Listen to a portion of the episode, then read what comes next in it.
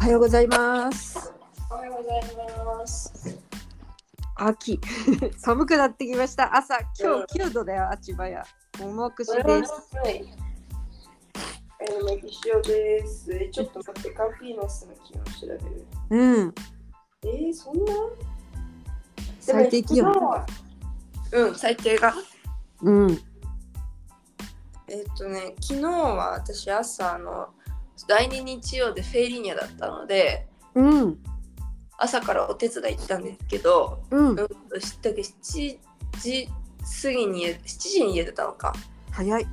そう、もう寒すぎて。ね、 寒いよね。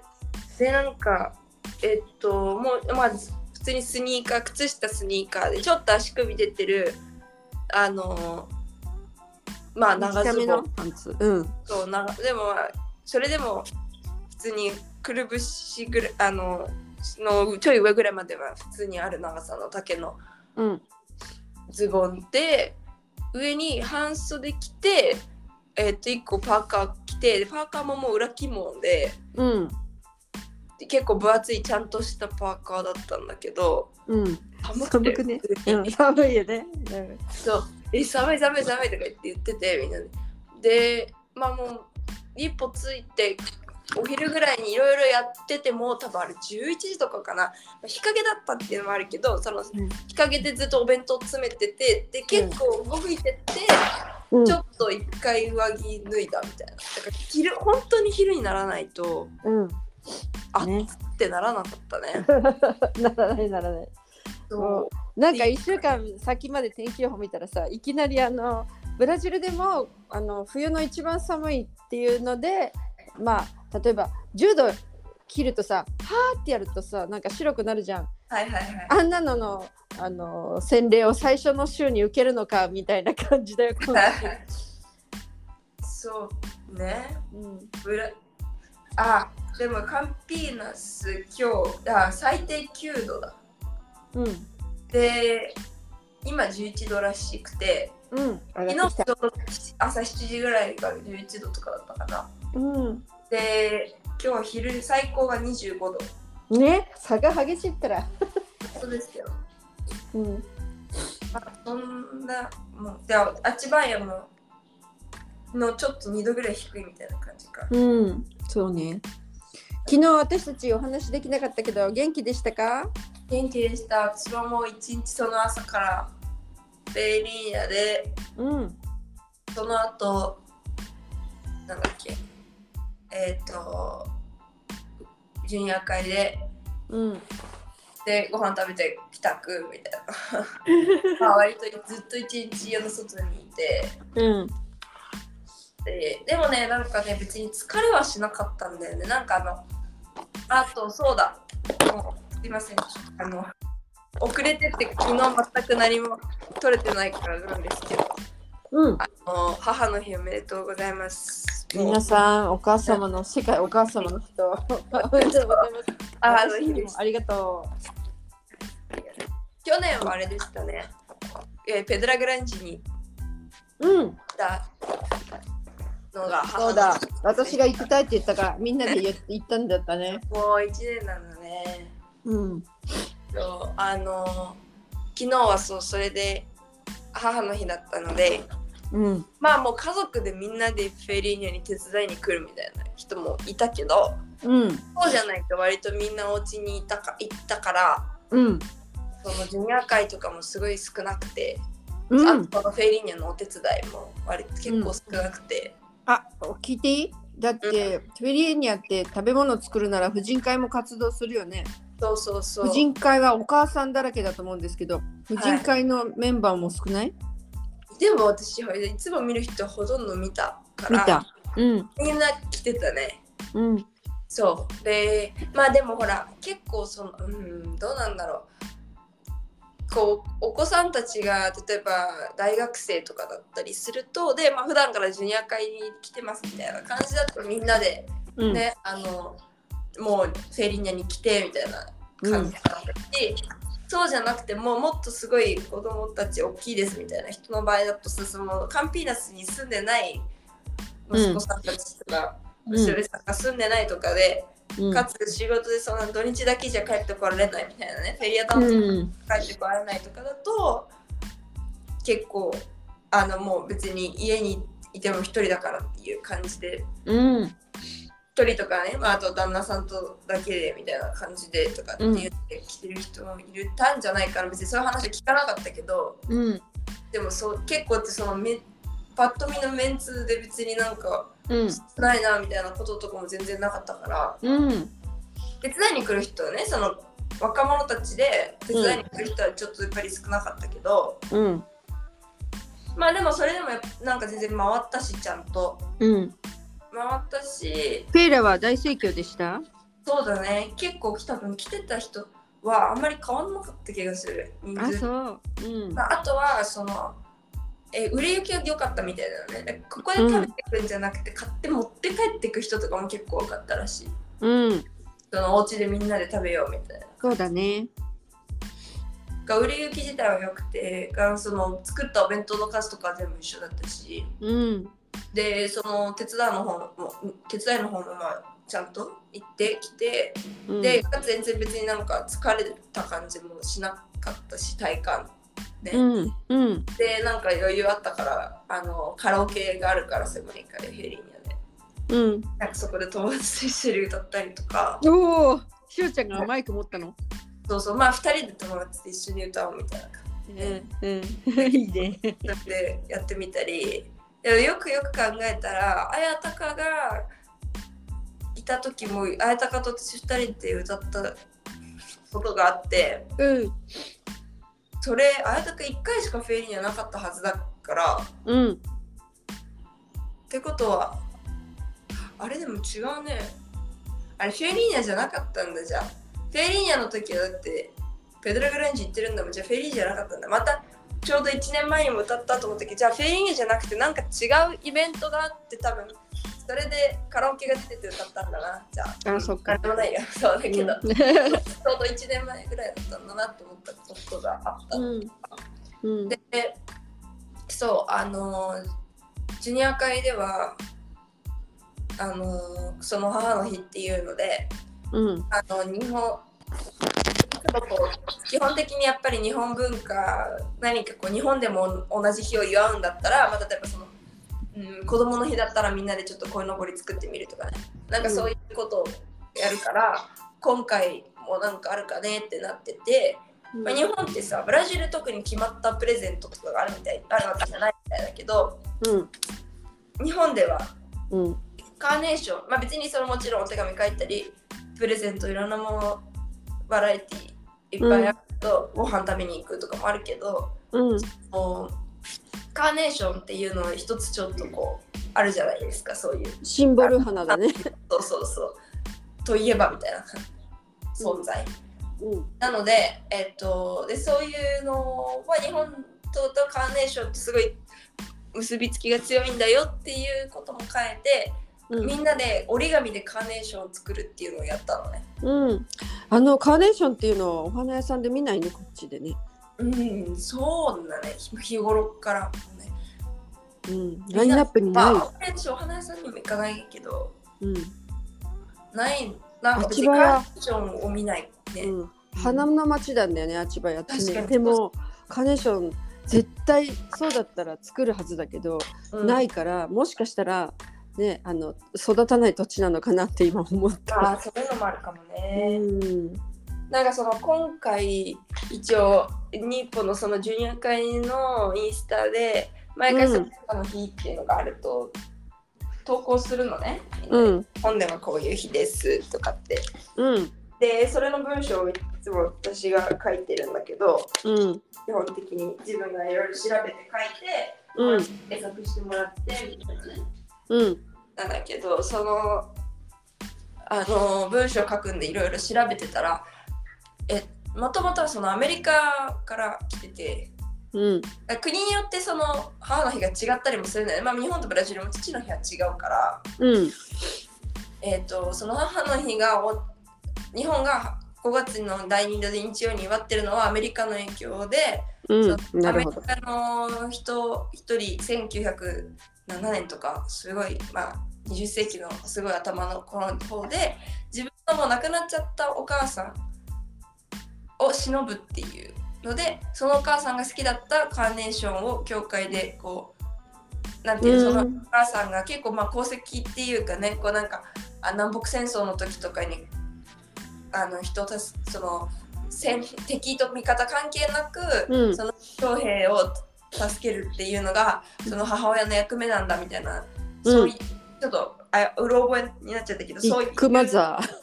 まあそうそうそういう活動をした方でまあうんそういうお母さんを称える、ー。うん忍び忘れないようにっていうのをその自分の教会でうんやったのが最初だったみたいなのねうん。でその時にそのママが好きだったカーネーションを配ったそこからうんうんこうそのカーネーションっていうのがあ進んでてあその始まってでその後がその活動がアメリカで広まってうんで日付日にちも決められてうんでそれがその今度キリスト用の団体によって日本にも入って割ともう早かったんですよ2000あ1915年ぐらいにはもう日本ついてるから割とうんアメリカ始まって10年も経たないうちに日本来てうんででもそこから20年ぐらい経ってもっとこう商業的になったのかななるほど。あのもうその世界,、うん世界じゃない全国的にみんながそういう母の日を日本で生まれまったのは結構もう1930何年でもうん最初はなんか当時の皇后の皇后のたお誕生日で3月とかに行われてたみたいなんだけどうん一回その戦争が始まって亡くなってうん。というまあ祝い事がそもそもねできないっていうのもあるし、まあ、あとうんあのそうそういろんな意味で亡くなってでその母のが1949年とかに復活したタイミングではそのアメリカの日にちに合わせてスタートしたそれはあれだね。なんかまるで戦後の戦後とともに入ってきたっぽい数字だね。その入ってきた頃見まるさと。にそうですそう、うんなんかまあいろんな説とかもあるんだろうけれど私が見たあのサイトとか調べたところではやっぱりそうやって日本がまあ戦争に負けてその勝ったアメリカうのんそういう文化を取り入れた一つの例そうだね。っていうふうにそう書いてあったので、うんそうそれだからまずそもそも日本の母の日の日にちが日本とじゃあアメリカと同じうんまあ多分ブラジルもそういうのとなんか関係してるんじゃないかなうん同じ日になってるんだよね。うんでまあ父の日は多分違う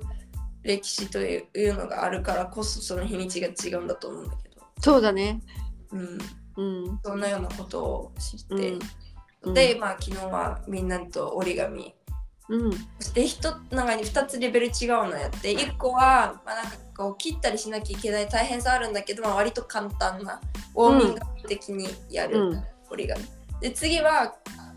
切ることはないけど、まあ、なんかこうんうパーツを何個も作って最後に組み合わせて一つの花にするようおーなち本格的。ょっと本格的になったのをやって、みんなで、うんあのなんていうの私がもう一人の子に事前にちょっと作り方を教えといて。うんであのでもほんと少なくて15人とかだったのよ。じうん。そそうだよね。みんなだってお母さんと過ごしてるから。そうそうそうだったから私とかその手伝ってくれた子含めて15人とかだったからうんあのそれでえっ、とこうもう大体まあ7人7人でみんなでいっぺんにやるんだけど大体7人ずつぐらいをその一人で、まあうん作り方分かる人がこうちょっとうん見て、見ながら作っていくっていうので、うんみんな綺麗にやっててうん。写真撮ったり、ね、しましうた。んああいいね。あので本当にやっぱりなんか母の日って言って日本だったらどう過ごすかって言ってもそんなこうなんだろう決まった過ごし方さっきカーネーションとかって話をしたけどそれでもこう「まああの日おめでとう」って言って「こういつもありがとう」っていうこうメッセージをさなんかこう普段き気恥ずかしかったりするそういうメッセージを言ったりっていうのもあってもこうなんていうか今日は母の日なので仕事仕事仕事しないとか今日は母の日だからいつも行ってるあそこに行かないみたいなっていうよりかはなんかのそこまでこう母の日だからっていうのがそんなにこう理由として何かに影響するイメージがあんまりなかったのねうんでもブラジルはやっぱりそういうのがすごい強い気がするから、うんなんかジュニア会とかまあまあでも来週母の日だから多分全然人来ないよねっていうのがもうみんなの共通認識だしうんなんかこうそれが理由なのはもちろんなんかえなんでとかには絶対ならないしうんなんかその母の日の過ごし方父の日の過ごし方とかそういうその家族での過ごす日っていううんお母さんと一緒に過ごす日っていう、そういうのがこうみんなの中で割と同じ考え方なんだなって思う。そうそれどころかねクリス私ブラジルに来て最初に思ったのはクリスマスに次ぐって言える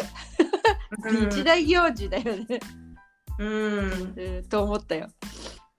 すごいなって家族愛がブラジルは、うん、それは思う本当にうんなんかねうん、すごいなって思うそう去年もなんかこれその場すごくてうわすごいなって思った記憶はあったうん、よこの母の日の。例えば、えっとまあ、若い夫婦だったとするねで、うん若い夫婦はまだお父さんもお母さんもそれぞれにいるじゃないそうすると、あっち行ってそれからこっち行ってとかでなんか、私は自分の母親曰くからあんたはあっちねとかではなくてお互い両方に顔を出すから家族移動するのよ。うんはいおはい昼ご飯こっちの家族と食べて夕ご飯はこっちの家族と食べてとかね、うんだからその日本って思ったら結構利便性の方を重視しちゃったり時間を短縮とかねそっち行っちゃうんだけどあのブラジルのこの、えっと、大事なことはスキンシップだったり一緒にいるっていうことその時間を一緒に過ごすっていうことをものすごく大事にするなって思った。うん、そうだね本当にそうかも。うんなんか新年とかにもその友達で一人こう、えっと、ママが日系の何世23 3世の方かな、うんでパパは、えっと、その日系じゃないから、えっと、こうまあその,、まあまあ、その友達の友達のおじいちゃんおばあちゃんは、まあ、そういう日本文化とかでは関わりがないうんお家の人で。うんそれでそのその友達曰くえっとママがの母ママの方のおじいちゃんおばあちゃんすごいなんか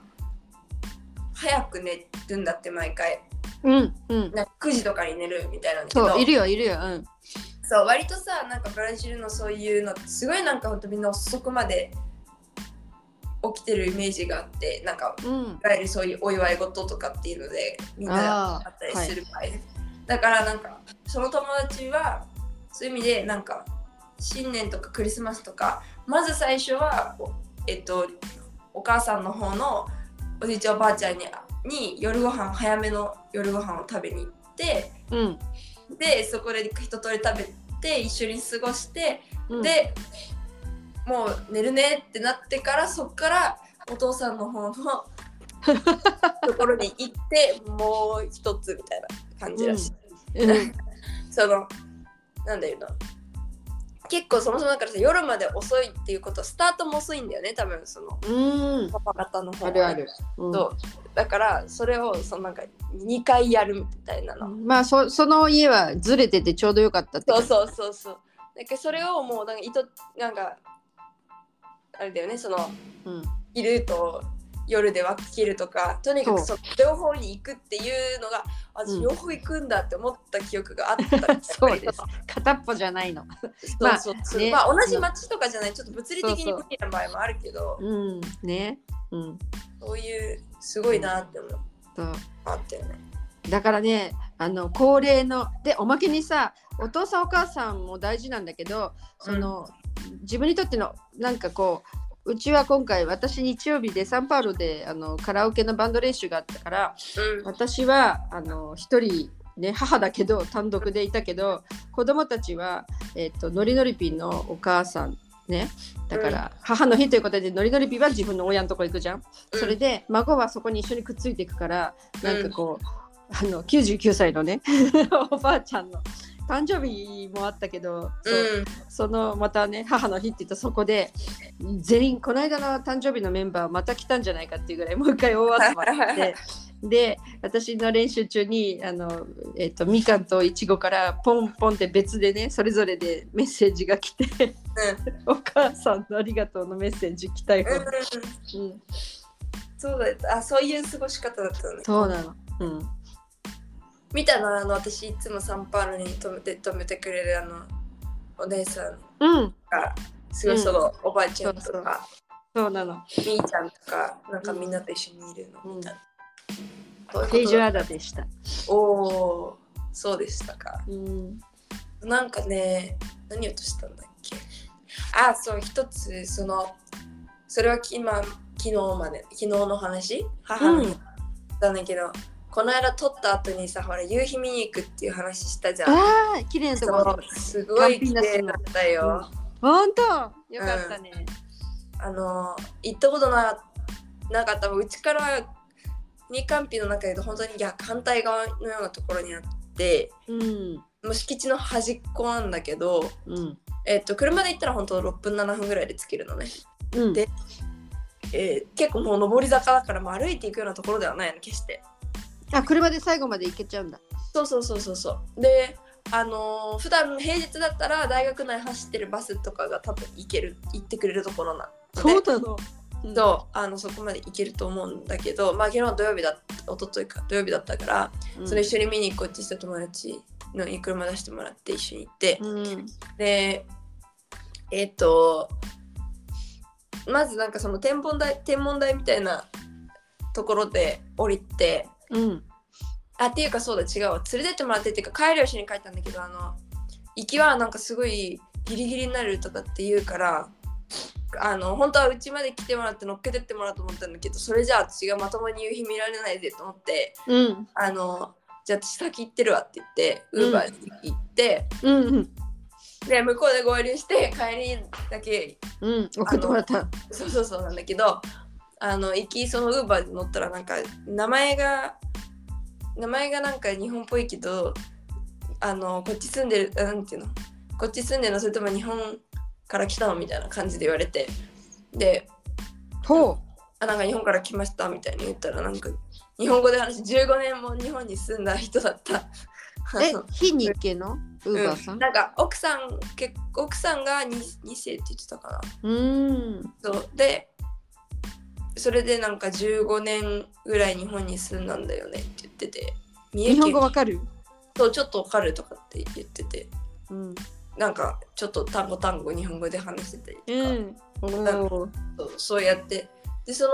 運転手さんがその、まあ、私が、ね、設定してた場所まで連れてくれるのが普通だからさ、うんそれで天文台まで連れてってく私も向こうが行ったことなかったからどういう作りなのか全然知らなかったのでウーバーは大学の中に入れんの入れる入れる全然もう本当に街みたいなうとこだっんた、でえっ、と下ろしてもらってうんそしたらこうその5時まで空いてるとかなんかよくわかんないんだけどそのなんか建物とかの中に展示があると思ったらそうっていうよりかは本当に野ざらしになったのさらしあの展望台になっててこう丸くなってるあれもしかして下のとこなんか展示で入るのかもよくわかんないんだけど少なくともその建物丸くなった円円柱状の建物の屋上の部分が、うんその一応見晴らしが良くてうん見えるところになってるのねうんでそこになんかちょっとずつオブジェとかなんか実験っぽい何かが置いてあってちょっとこうそういう天体チックなのなんとなく見られるようなうんうん、なんかうまく説明できないけど私はあまり長くいなかったから、うんでまあどうせまだね一緒に見れててまだ来てないしちょっとその辺ちらーっと回ってみて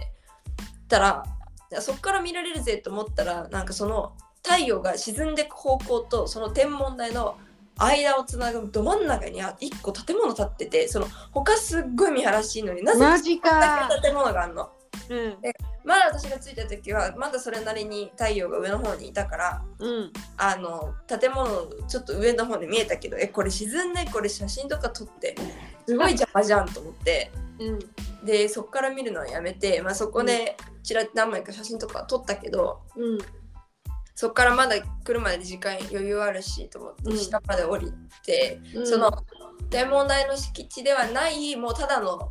原っぱになってるのがそのちょっと下のところにあってうん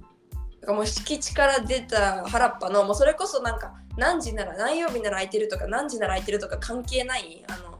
もういつでも本当にいつでも行けるうん。場所あのへえ。もう多分休み期間とかでもいつでも行けるなんか別に誰が手入れしてるとかでもないようなスペースうん。のそのもう建物の横に陣取ってうん。あもう建物が絶対視界に入らない場所を陣取ってでそこにあの缶が持ってってさあのリオの浜辺で買ったうん。ビニあシーのト地面に引みたいなく。はいそう。そうそうそうレジャーシート。あ草のところにそれ引いて座ってうん。っていうんでこう見ててでどんどん降りてきてまあもちろんさ日の入りの時間は分かってたからそれまでには、まあ、友達も間に合ったけどうん。それで一緒に見てうん。まあすごい綺麗だってやっぱりあの日すごい天気良かったからああ、よかったね。めちゃくちゃ綺麗で、うん。でこうわーって沈んでってあんなになんか邪魔されずに見られる夕日でかつまあ海とかで見たことはあったけどうん。海じゃなくてもすごいあんなに見られるんだっていううん。見られてえ、地平線横に一線広く見られるような視界なの。まあちょっと違うけどうんなん。かウニカンピを越してみる感じなのね向こうがあのウへえ。ニカンピの向こう側なのでうんまあちょっとそんな地平線とまではいかないけれどうん。でもまあ割と平らでうん。見られるのねじゃあプラネタリウムのあの ドームの下の方みたいな。まあまあまあまあまあそうそうそう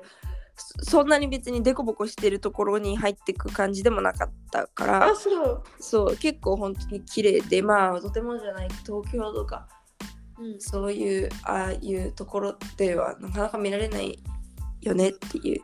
の家のから5分6分7分ぐらいのところで見られてさねえ。いいだねそうなんかこれだったらなんかちょっと天気今日いいなって言ってあ空いてるなって時にふって行けるう。場所でなかなかお気に入りになりそうんねえいいね。ところでした。そう、すごい良かった。まあ、で、あの、沈んじゃってからも30分ぐらいそこで、ぼーっと